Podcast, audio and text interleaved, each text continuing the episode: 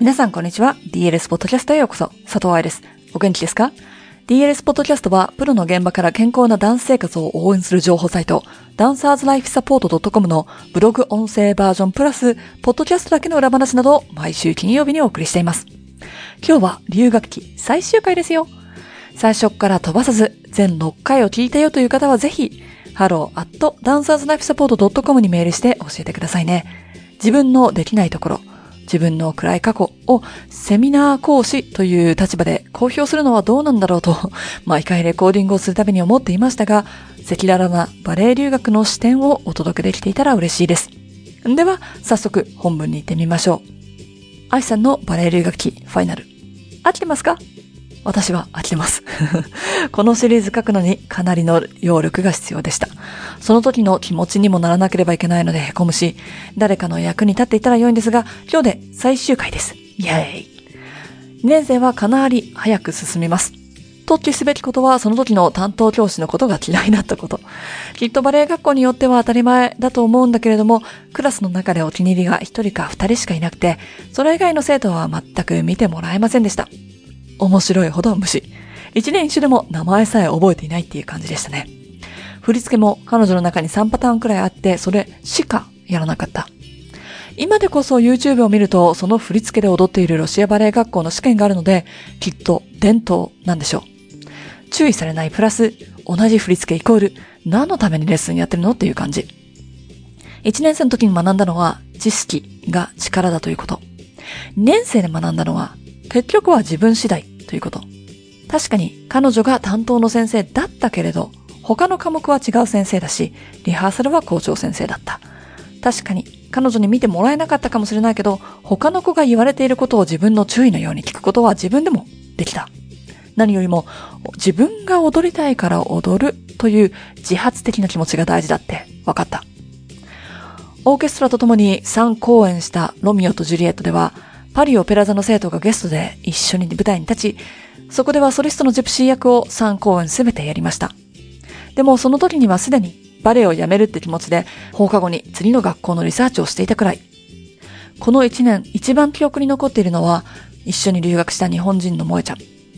彼女がソリストをやる予定だった卒業公演2日前に捻挫。その前にすでに同じ足の捻挫をやっていて、お母さんも卒業公演を見に日本から来ていました。第二スタジオで練習していた私たちに、ワルメイ先生という校長の右腕の先生が走ってきて、モーちゃんが怪我をして舞台に出られないということを伝えました。すでにリハは始まっている。一応、私がアンダースタディだったんだけど、その作品でソリストもやっていたので、振り付けは簡単にしか覚えておらず。5分で、モイちゃんの振り付けを覚え、私の場所に私のアンダーが入り、アンダーの子のところには他の子が入るという全特会が起こり、何も知らない校長先生の前でリハーサルをしました。その時にね、モイちゃんが泣きながら、愛ちゃんごめんねと言い続けたのを覚えています。役が回ってきたことが嬉しくないと言ったら嘘になる。でもね、彼女の方が全然若くて、プロを目指していて、家族も見に来ている。私はというと、バレエをやめるつもりだった。申し訳ない気持ちなのはこっちでした。一度目の怪我でしっかりとリハビリしていたら、彼女は卒業公演をソリストとして踊り切ったことでしょう。この2年間、一緒に戦ってきた子たちみんなの怪我、悩みは、今の私だったらサポートできます。完全に治すことはできないかもしれないけど、この怪我はこの人に見てもらった方がいいとか、この場合はこの人とアポイントメント取ってと言えます。そのために自分のお金と時間をかけてネットワークを作ってきたから。担当の先生に説明することも、彼女のためにリハビリプログラムを作ることも、必要であれば親に説明することもできます。それが、この10年以上の経験です。でもね、萌えちゃんのサポートはできなかった。私自身の留学生活を100%満喫もできなかった。せっかく旅費や学費を払ってくれた親に、プロとして舞台に立つ最初のチケットを送ることもできなかった。その後ずっと海外に住んでるので、日本の学生時代の友達はほとんどゼロで、何年も一緒に日本でレッスンしてきた仲間との連絡方法もない。バレエなんて嫌い。海外なんて最悪。校長先生はおろかバレエ学校に戻るなんて考えられない。とならず、この世界に残っていることはある意味奇跡です。そして、このシリーズを最後まで読んでくれたみたいに、応援してくれる人たちがいるのも季節ですよね。自分の失敗談しか話してないのに。このシリーズを書きながら毎回、もし時間を巻き戻して昔に戻れるなら何をするかなって考えてました。留学する前にしっかりと怪我を治しておく。体のケア、怪我について、食事についての知識をつけておく。メンタルを強くして本当の意味で自立する。という DLS ですでに伝え続けていること以外に、自分が苦しんでいることを周りの人に話す。助けてほしいと伝える。この二つも大事だなって感じます。このシリーズを書き始めてから私もそうだったという意見をもらってます。周りから見たら強くて何も問題がなさそうに見える人でも苦しんでいる。解決しなくても話す。その時に愚痴を言うんじゃなくて悲しい、苦しいっていうことを話す。それ自体がストレス解消になるし、私は一人じゃないんだと思えることがどれだけ救いになったことか。愚痴大会になってしまっては自分たちが腐るだけなんだけどね。バレエ学校でもその年によっては愚痴ばっかのグループがいるんだけど、結局その子たちは上達しない。ただ、大変だよね、と会話するけどそれでもお互いを押し上げることができるグループはみんな上達する。前回、バレエ留学をしても上達するわけではないと書いたじゃない。ワールドバレエデーを見ても、レッスンに世界的な大きな差があるわけではないんです。でも、バレエ学校の良いところは、みんなが同じ目的に向かって頑張っているという雰囲気がある。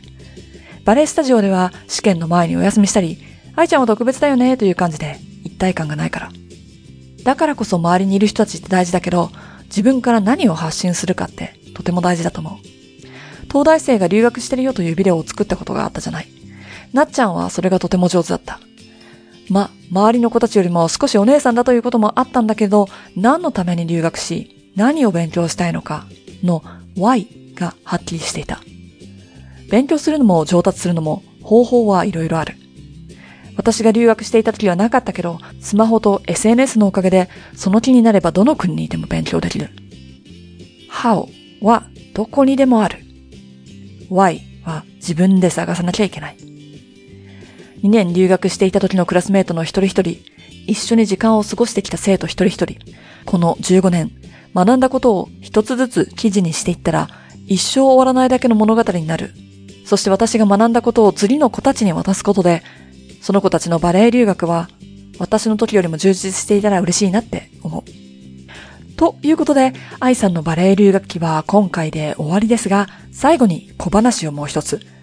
卒業してから3、4年かな、バレエ団で研修するようになってからの話なんだけれど、バレエ学校でこういう怪我をしたんだよねっていう話をしていたんです。その時はどうして怪我したのかわからなかったので仕方ないんですけどね、なんていうのを言ったら、一緒に話をしていた治療家が、いや、わかってたよと一言。顔から血の気が引いたのを感じました。彼曰く、その時にちゃんとバレエダンサーを見ている人に見てもらったらよかったのにと。同じメルボルンにいたのにって。